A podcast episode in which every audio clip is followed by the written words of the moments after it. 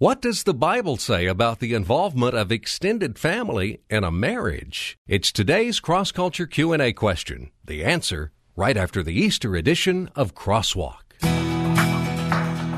Growing in God's Word and learning what it means to take up our cross and follow Jesus. This is Crosswalk with Pastor Clay Stevens from Cross Culture Church in Raleigh. I'll be honest with you, I don't know of anybody that's ever preached or brought a message on Easter Sunday from Revelation chapter 5, but I don't know how I've ever missed it before. I don't know how I've missed it all this time. Easter Sunday. Most of us remember it as a time when our parents made us put on something new. Girls usually got a new dress, boys got a new shirt, or maybe a new pair of shoes. But did you ever think about the fact that the first Easter started with taking something off? What happened to the body? That's the question that men have been asking for 2,000 years and been trying to solve. What happened to the body? The Gospel accounts tell us that when Peter and John looked into the tomb early that Sunday morning so long ago, they expected to see the body of Jesus. Instead, all they saw were the grave clothes Jesus had been wrapped in after he was taken off the cross. The clothes were still lying there, but the body was gone, and the world has never been the same that the one main thing that separates Christianity from every other religion in the world is the empty tomb. I'm Rick Freeman. Welcome to the Easter edition of Crosswalk. Today we continue our series entitled The Revelation. We're in Revelation chapter 5, which, along with chapter 4, makes up what Pastor Clay calls the pause of praise. Last week we saw that God is worthy of worship because of who He is, the Creator. Today in Revelation chapter 5, we find the second reason to worship and praise our God because of what He's done. Holy, holy,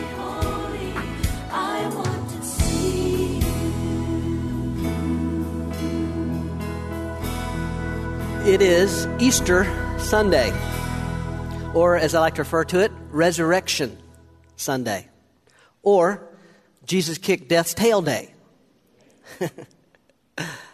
It's a big day. It's a big deal. Uh, Easter, Resurrection Sunday, is a big deal for followers of Jesus. Uh, because, I mean, think about it. Death is the, is the universal constant in all of our lives.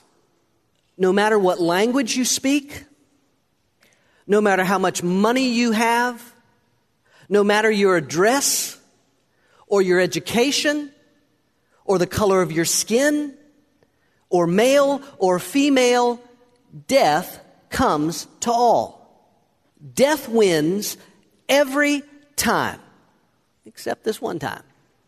It's a big deal, this resurrection day. I mentioned last week that uh, about a week and a half ago, uh, me and a couple of my sons hung out over at UNC's campus, there was this debate uh, between uh, the atheists and the God believing people. There was a debate. And after the debate, uh, there was a Q&A time where they accepted answers from the people sitting in the, in the auditorium. And one guy uh, raised his hand, was recognized. He said, I just want to know one thing. He said, I just want to know why these Christians, you can hear him, y'all ever talk, somebody just gets angry when you just talk about Jesus? They just start getting angry. He says, I just want to know one thing. I just want to know why these Christians think they are right. Why, out of all the religions in the world, why is it that Christians think that they are the only ones that are right? After uh, the Q and A time and all that kind of stuff, uh, my son Travis struck up a conversation with the young man that asked that question, and uh, and I was standing there and was in in the conversation as well. And, and there, are a lot of, there are a lot of things, really. If, there, there, are a lot of things that separate Christianity from other religions in the world. But what I said to this guy is that, that the one main thing that separates Christianity from every other religion in the world is the empty tomb. That's it, the empty tomb. What happened to the body? That's the question that men have been asking for 2,000 years and been trying to solve. What happened to the body? It's a big deal this Easter thing, this resurrection from the dead. A lot of times uh, on, on Resurrection Sunday, I'll bring some type of message that is uh, designed to, uh, to expose the validity or the historical accuracy for the claim that Jesus Christ uh, died and rose again on the third day, came back to life. Oftentimes I'll bring a message built around that, kind of an apologetic, where, where I build a defense for the, for the validity of the resurrection of Jesus Christ. I've done that a lot of times on Easter Sundays. I, I don't want to do that today. Today, I, I, I just want to celebrate it. I just want to celebrate it.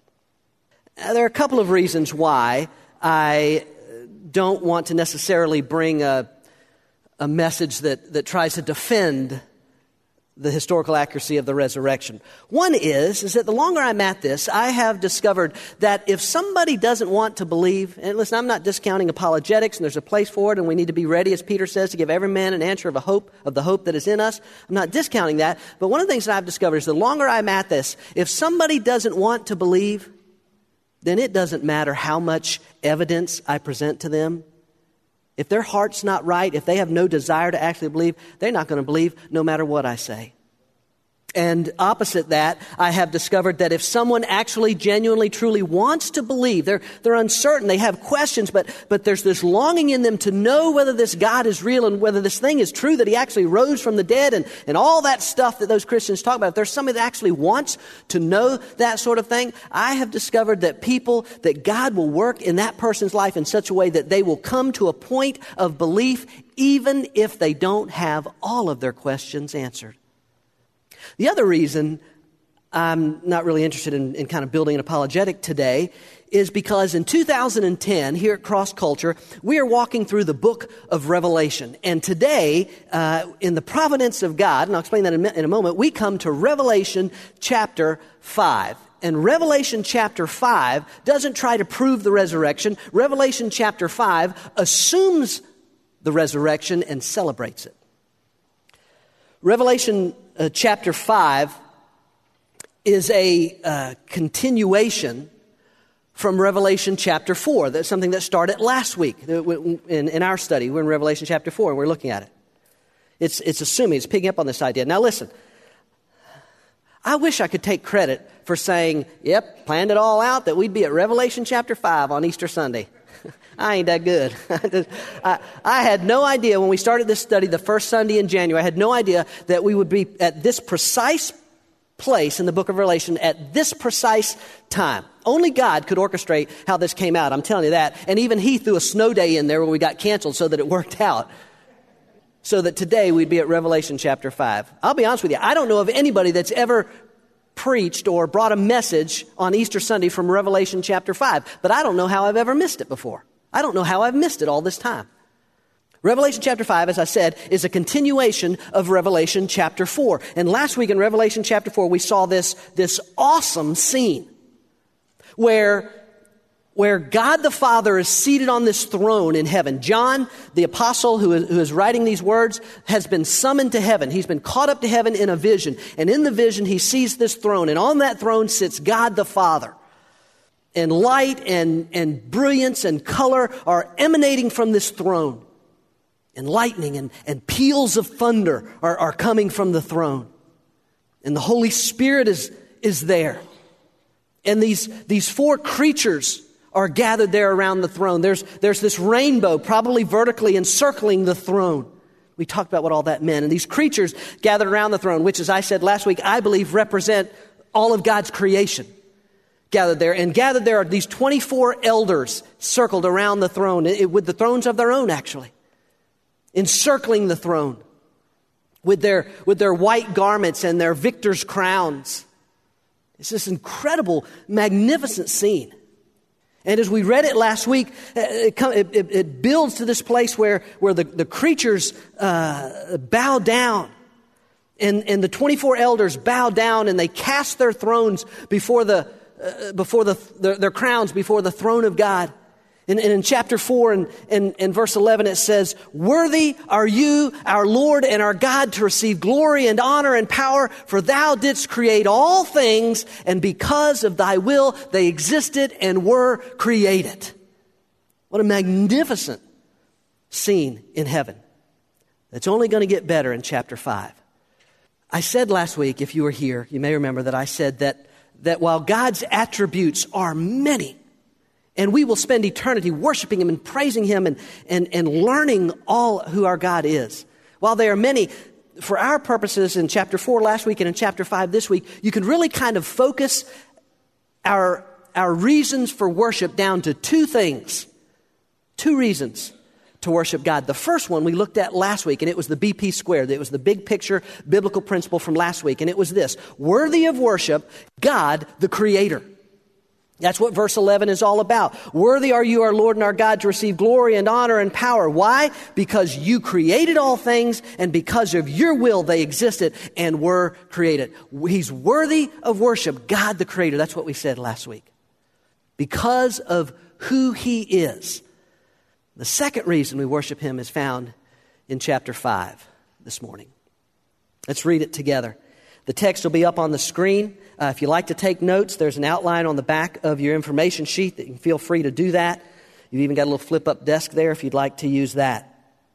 Revelation chapter 5. Now just follow along, but kind of let, let yourself go into this. Let yourself see this scene that John is seeing. I saw in the right hand of him who sat on the throne a book written inside and on the back, sealed up with seven seals.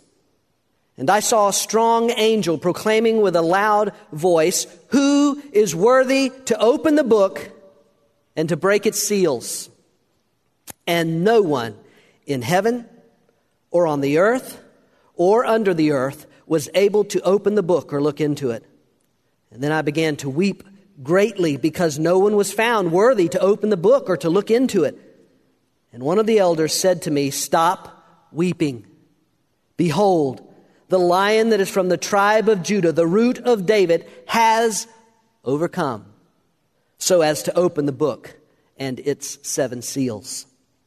And I saw between the throne with the four living creatures and the elders a lamb standing as if slain having seven horns and seven eyes, which are the seven spirits of God, sent out into all the earth. And he came and took the book out of the right hand of him who sat on the throne. And when he had taken the book, the four living creatures and the 24 elders fell down before the Lamb, each one holding a harp and golden bowls full of incense, which are the prayers of the saints. And they sang a new song saying, Worthy are you to take the book and to break its seals, for you were slain and purchased for God with your blood men from every tribe and tongue and people and nation. You have made them to be a kingdom and priests to our God, and they will reign upon the earth. Then I looked and I heard the voice of many angels around the throne and living creatures and the elders and, and a number of, and the number of them were myriads of myriads and thousands of thousands saying with a loud voice, worthy is the lamb that was slain to receive power and riches and wisdom and might and honor and glory and blessing. And every created thing which is in heaven and on the earth and under the earth and all the sea and all the things in them I heard saying to him who sits on the throne and to the lamb be blessing and honor and glory and dominion forever and ever. And the four living creatures kept saying amen. And the elders fell down and worshiped. Wow. What a scene. I mentioned last week again that chapter 4 and chapter 5 of the book of Revelation make up what I call a pause of praise that falls in between the end of the church age, found in chapters 1 through 3, and before the beginning of the tribulation period that begins in chapter 6. This pause of praise that, that recognizes and glorifies God for who He is, as we saw last week, and for what He does. What a scene. What a magnificent magnificent scene. Let's break it down and look at it just a little bit this morning. As we begin in Revelation chapter 5, again, notice it says, I saw in the right hand of him who sat on the throne. Notice how it's just continuing on from chapter 4. The scene opens in chapter 4. John's taken to heaven. He begins to describe this scene and what he sees the throne and the thrones and the creatures and the elders and the, and the light and the rainbow and the, and the lightning and the th- all this kind of stuff. And he just picks up in chapter 5. And I saw in the right hand of him who sat on the throne a book. What John means when, when he writes the word book, or is translated in English in book, is the word scroll. There weren't actually flat books like we have today. In those days, there were, there were rolls of paper or parchment, uh, what it might sometimes be referred to as, rolled up on a, on a stick or a couple of sticks. And, and John happens to say, and I, so much stuff in the Bible, I, it, I just, it's not there by accident. I think that he's saying stuff to us all the time. He says, a book written inside and on the back. He says that this, that this scroll is written on the inside and the back. In other words, on the front side and the back side of the paper. That was unusual for scrolls. They didn't usually write on both sides of the paper, and it had to do with the way parchments were put together. It, it, the way it worked, uh, they, they brought these sheets together, and what happened was you ended up usually on one side, you had these, these horizontal lines, and on the other side, you had these vertical lines. And, and so on the horizontal side, that was the side that they wrote on because the pen or the quill could write and not much problem. But on the other side, the, the as you could imagine, the quill would get hooked in the, in the, in the vertical lines as they, as they rode across. So it was unusual. It wasn't totally unheard of, but it was unusual for both sides of a scroll to be written on. I think what John is saying is this is the complete story. This is the whole story. This is, in other words, God has spoken. God has said this is, is how he's going to bring this thing to a conclusion. This is what is about to, to be unfolded or revealed to you. This is the revelation. And no man is going to fill in any blanks. Nobody's going to add to anything that he said, that he has filled up the pages front and back with everything that needs to be said concerning these events. Again, and we've said this throughout the book of Revelation, we've seen this. I, I think it's speaking to the fact that God is large and in charge. God is on his throne. And he's saying, This is what's going to happen. Now, he says there in verse 1 also that the, that the scroll is sealed with seven seals. Now, a seal uh, most of you probably already know this, was simply uh, hot wax poured on to the end of the roll wherever it came to an end. Hot wax would be poured on, and then a signet ring or stamp would be impressed into the wax so that as it dried, it left this seal across the edge of the paper so that no one could open this, this scroll or this document unless they had the right to do so, unless they had the authority to do so. In this case, it's sealed with seven seals. As I understand it, uh, by Roman law, a will, a person's will, had to be sealed with seven seals. Well, this, in a sense, is a will. This is the will of God. And seven, we've looked at this over and over again. It shows up again and again. Seven in Scripture represents the number of completion or fulfillment. So, in other words, this, this is fulfilling, this is completing, this is the whole deal. This is the complete story. And these seven seals verify it. We'll look at those seals in the coming weeks as, as they begin to be discussed. John says he sees this strong angel. It's probably not a reference to, his, to the angel's physical strength probably more a reference to his, his position. There is indication in Scripture that there is some type of structure or hierarchical form among the angelic hosts. Some scholars believe that this angel is actually Gabriel because Gabriel was almost always present when some type of announcement was made. Maybe. In, in any event, this strong angel begins to speak out with this loud voice. The implication is that, it's, that there's this is heard everywhere. No, nobody's like, oh, I didn't, I didn't catch that. Everybody is able to hear this. And he ca- cries out with a loud voice, Who is worthy to open the book and break its seals? Who can do this? Who has the authority to break these seals? And no one in heaven or on the earth or under the earth was able to open the book and look into it. No angel, no man, no demon, no one had the right or the authority to break these seals. They just simply didn't have the authority to do so. Uh, listen, uh, to me, the, the, it just reminds me of this fact that, that, the, that the devil may have, have deceived himself into thinking that he can still win this thing, and man may have deceived himself into thinking that he's the master of his own fate. But again, God is on his throne, and he has made these decrees, and no one is going to change what God in heaven has declared.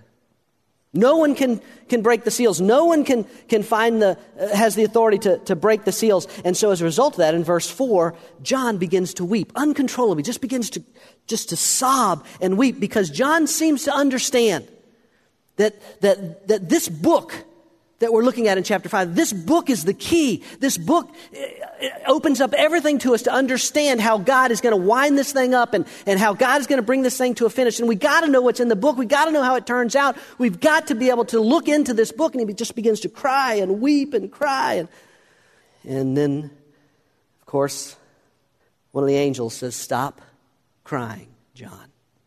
Don't cry anymore. The lion that is from the tribe of Judah, the root of David. I don't have time to go into it all today, folks, but both of those references are Old Testament references to the, to the, to the Messiah, the one who would come someday to set the people free. Everybody understood that. Everybody in Judaism would have understood that, and all the early Christians would have understood that. The lion of the tribe of Judah, the root of David. Oh, that's referring to the Messiah. That's the one who's going to come. And and the the elder says that he has overcome. He has overcome. And he has the right, he has the authority, he has the power to break these seals. He's the one that has, that has the right to do it. And John sees him. And he says, there, he says, I see him. He, he's a lamb. A lamb as if standing. In other words, John says, well, he's got the marks of death. He's got the scars uh, that, that, shows that he's suffered and he's gone through. John can look at this lamb and he can tell that, that, that he's been through a lot and that, and that he should be dead. But John says he's standing. He's alive. He's overcome. And so he has the right to open the seals and to look in and to see what is written therein. Continues on and he, he says, I saw between the throne with the four living creatures and the elders a lamb standing as if slain. He says, having seven horns. What is this strange thing, these seven horns? Remember, much of the book of Revelation, not all of it, some of it is, is actually, much of it is literal, but some of it is also symbolic. In the Bible, horns always represent strength or power. And so, seven horns on this lamb, eh, I didn't say this, but I guess you can figure this out. The lamb is Jesus Christ. Clearly, the Lamb is Jesus Christ. He's the root of David, he's the lion of the tribe of Judah. And these horns, and the fact that he has seven of them, there's that number seven again, says that he has complete or total power, authority, strength. Seven horns, not just a pair of horns, seven horns. He has complete and total strength, complete power. And he's got seven eyes, which John explains are the spirits of God. We've talked, that's gone over a number of times. We've, we've, said that. But the point is, is that, is that it shows that the Spirit of God, the Holy Spirit, is there with God the Son, just like he was there with God the Father. Notice the equality. The eyes probably speak of his wisdom or his, his knowledge of the entire earth because it says he's sent, he's, the eyes that go throughout the earth. Nothing, nothing escapes God's view or purview. And he came and he took the book out of the right hand of him who sat on the throne. This one, this lamb who was slain, but he's clearly alive and he, and, and he has power and he has strength, and he is able to come and take the book, God the Son taking the book from God the Father. Now, notice what's hap- what happens. When he had taken the book, the four living creatures and the 24 elders fell down before the Lamb. And then there's this insert, each one holding a harp and golden bowls full of incense. There's nothing about that in chapter 4. As best I can tell, the harps represent the praise that, that the Lamb is due, that he deserves praise because he has overcome and overcome for us because he is worthy. The, the golden bowls, uh, John says they're, they're the prayers of the saints, of believers. And he describes them as like incense. The, the, the, the prayers, as best I can tell, simply represent our faith in God. Our faith in, in God's ability to hear our prayers and answer our prayers and move and do exactly what needs to be done in each of our lives as it needs to be done. I, I went this weekend to, uh, to see, with a group of, of, people, I went to see uh, Clash of the Titans, new movie that opened. Now, uh, some of you out there may be thinking, well, I don't believe we ought to go even be seeing that kind of movie. Sure don't think a preacher ought to go see that kind of movie because it's, uh, it's full of uh, these Greek mythological gods and it's all about the, these mythological gods. And I just don't think I ought well, clearly I didn't have a problem going to see it since I did. Um, but in the movie, in the movie, um, it's, it's, an interesting thing. The, the gods are, you know, if you're familiar with Greek mythology, they're on Mount Olympus, and Zeus is the, is the main god, but there's a bunch of gods. And, the, and men, mankind, has rebelled. In the movie, mankind is rebelling against the gods. And one of the ways that they're doing that, according to the movie, is by withholding their prayers. And they're withholding their prayers because, according to the movie, the gods need the prayers of men for immortality. In other words, to be immortal, they need men's prayers. And if men cease to pray to them, th- those gods would cease to exist. Listen, I just want to say to you that the one true God does not need our prayers. He is God. He is eternal. He is immortal. He is the Alpha and the Omega. He is the beginning and the end. And He is God whether we pray to Him or not, okay? But what a beautiful thing that God would see my prayers as some type of sweet aroma, some type of sweet incense lifted to Him. That God would think that much of my prayers. I tell you, it convicts me. I think, goodness gracious. I, I, I sometimes spend so little time in prayer. And God is receiving my prayers as if there's some type of sweet incense lifted to Him. It's a demonstration of our faith to God. God, this is out of my hands. You're going to have to move and work in this situation.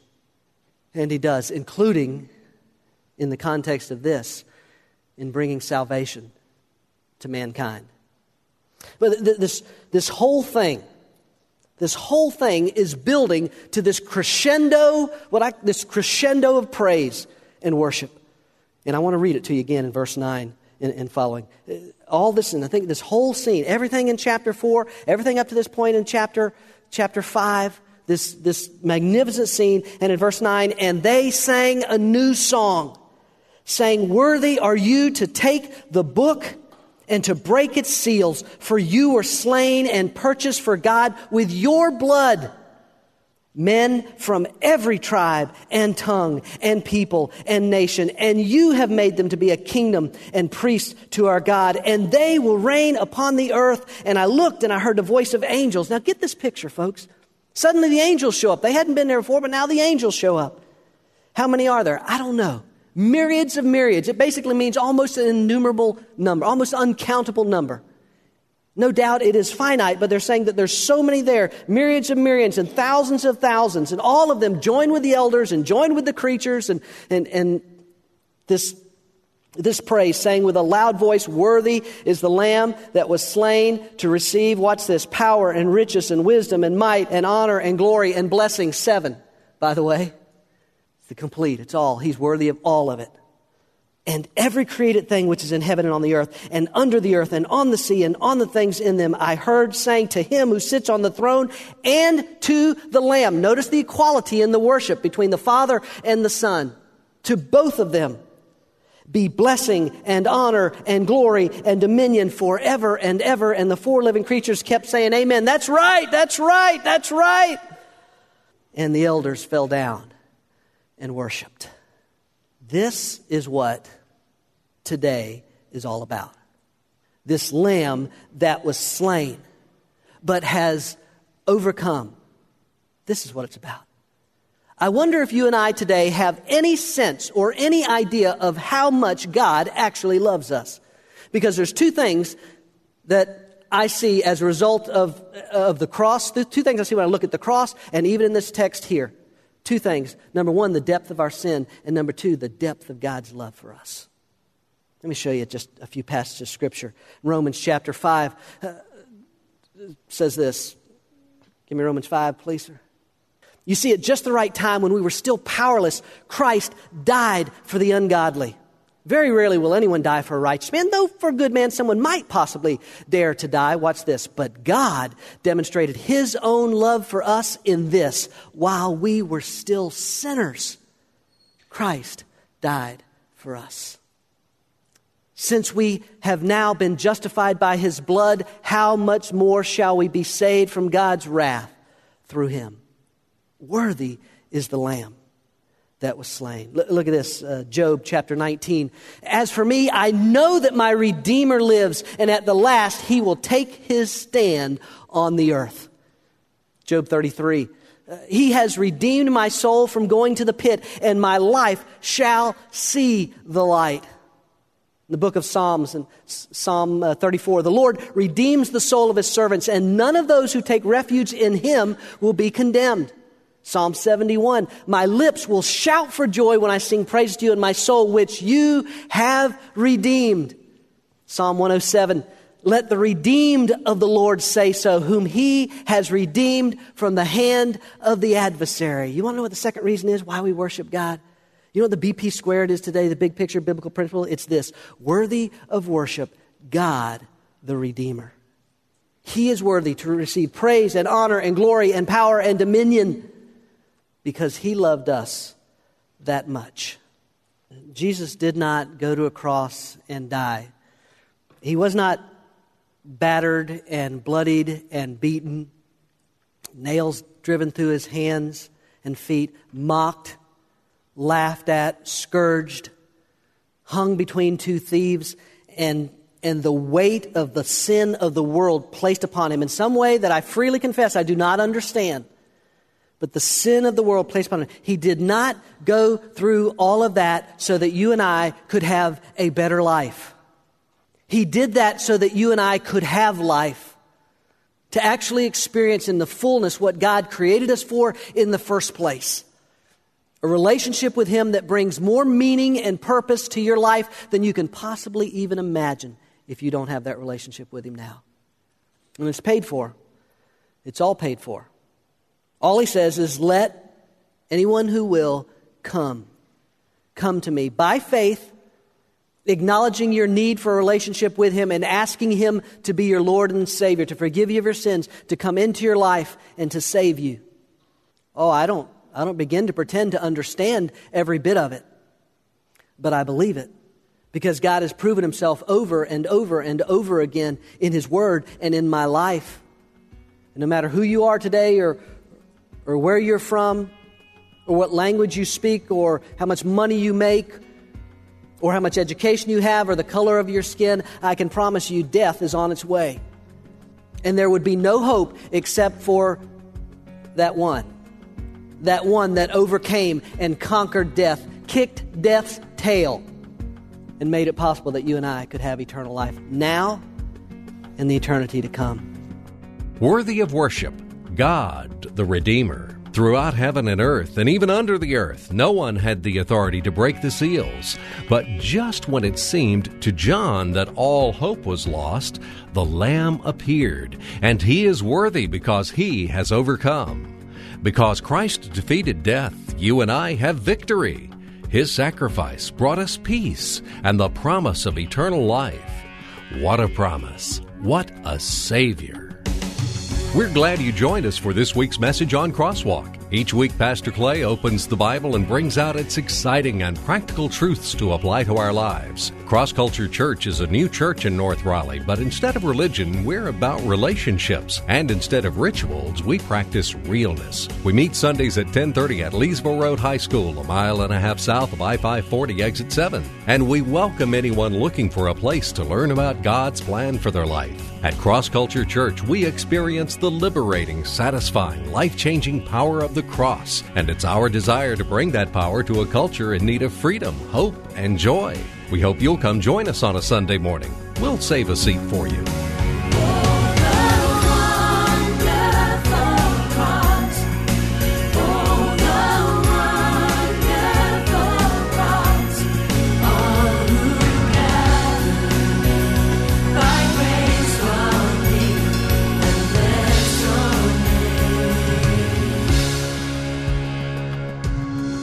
Cross Culture Church, a new church for people like you.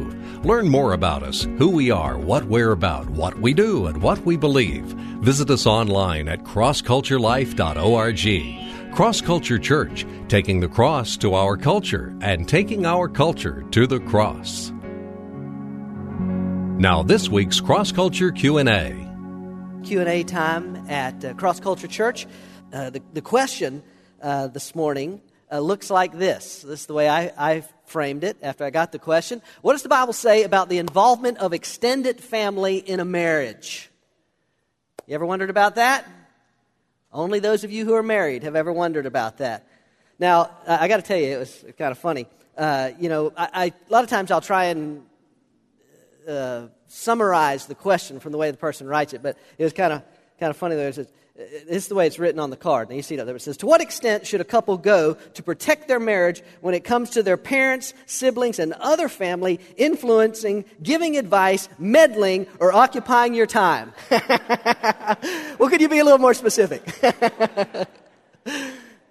so. Uh, So I summarized it. What does the Bible say about the involvement of extended family in a marriage? Hey, it's a good question because those of us that are married and have extended family, parents, parents in law, uh, you know, brothers, sisters, and all that kind of stuff, sometimes there can be some, some tension and some difficulty that exists within the, within the family. Uh, the best way to answer that question is to begin with a passage of Scripture. Uh, Genesis chapter 2 and verse 24 says, So a man will leave his father and mother and be united to his wife. The King James says cleave. It's a very strong word in the Hebrew. It, it's, it's, it's, a, it's this joining together, really, is what it means. So a man will leave his father and mother and be united with his wife, and the two will become one body, one flesh. The implication of God's commandment there, as he performed the first wedding ceremony with Adam and Eve, the implication is, is that when a man uh, finds a woman that he desires to be his wife, and, and, a, and a woman finds a man that she desires to be her husband, that when they come together and unite together in marriage, that from that moment on, they are beginning a new family unit.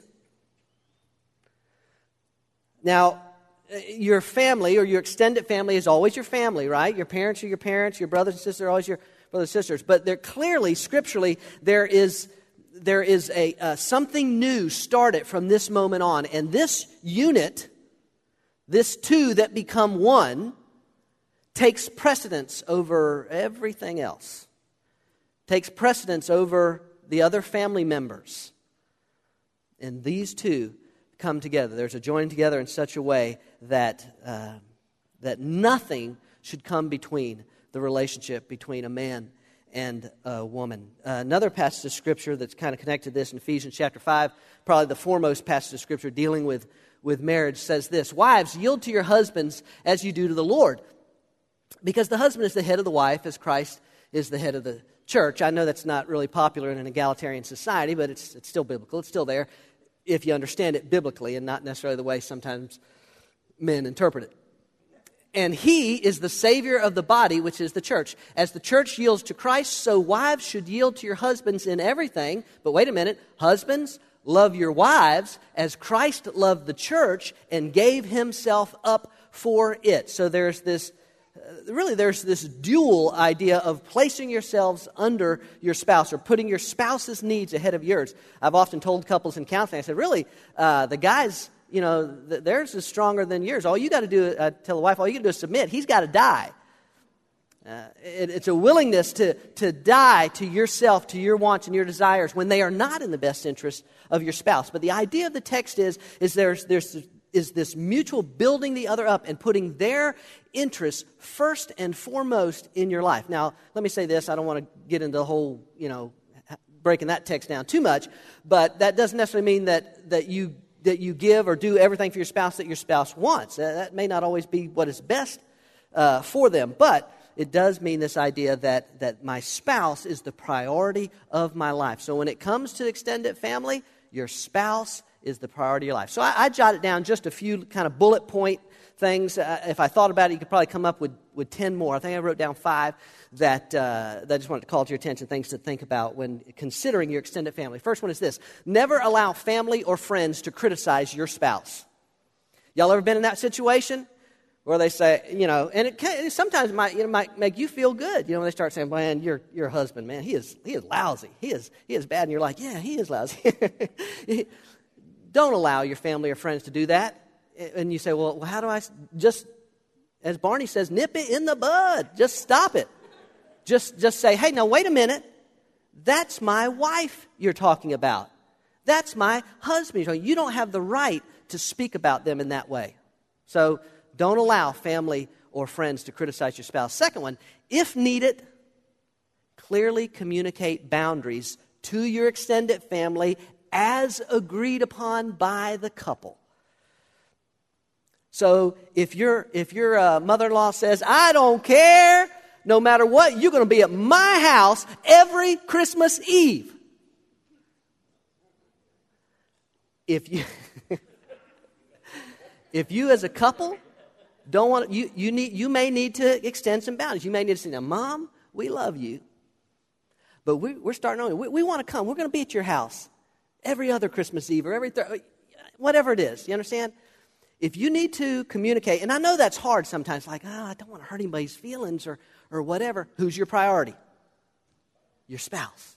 That's right. And if it's not healthy for them, then you need to consider that. And, and you may need to just, just sit your family down and say, listen, love you, love to see you, but you can't, you can't come over every 20 minutes. You know, you got, here's how, and so you may need to, may need to do that. Number three, do not tell your extended family things that you have not told your spouse. All right, that's, uh, let me just, confession time. From personal experience, not a good idea. All right? There have been times when I've been talking to my mom on the phone, and, and Cindy's like sitting beside me, and all of a sudden she's like, you didn't tell me that when I'm telling my mom. That's not, it's not good, okay? Make sure that we are communicating to our spouse things that, that about our lives and that, that they want to know and, and so forth. Uh, don't tell extended family things you haven't told your spouse. Uh, is this number five? Is this last one? I can't remember. Do not seek counsel concerning marital issues. I'm talking about with your extended family uh, unless mutually agreed upon by the couple. In other words, you guys need to be talking about it. If, if you're having a hard time, whether it's communicating or in the bedroom or, or whatever the problem is, don't, don't go running to mom or to dad and, and say, Well, I got this problem. What do you think? You need to talk as a couple and you need to come to a conclusion. And if you decide that because your parents have been married for X number of years, or, or because they're X number of years old, and perhaps they have some wisdom to them, and you want to go and consult them about some issues and get their counsel and get their advice, hey, I think that's fantastic. But you need to be agreed upon it as a couple when you do it. You don't need to be some, you know, the rogue guy just going out there and saying, I'm going to find out what mom and dad think. You're going to find out what your spouse thinks when you get home if you do that. So um, do not seek counsel concerning marital issues unless it's mutually agreed upon. And the last one, make allowances for yours and others' imperfections. Okay? Hey, you're not perfect.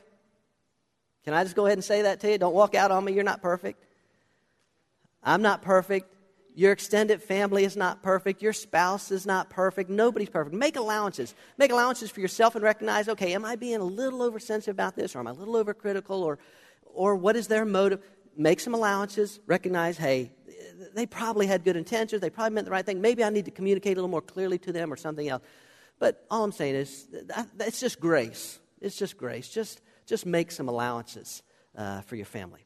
And that's Q&A for today.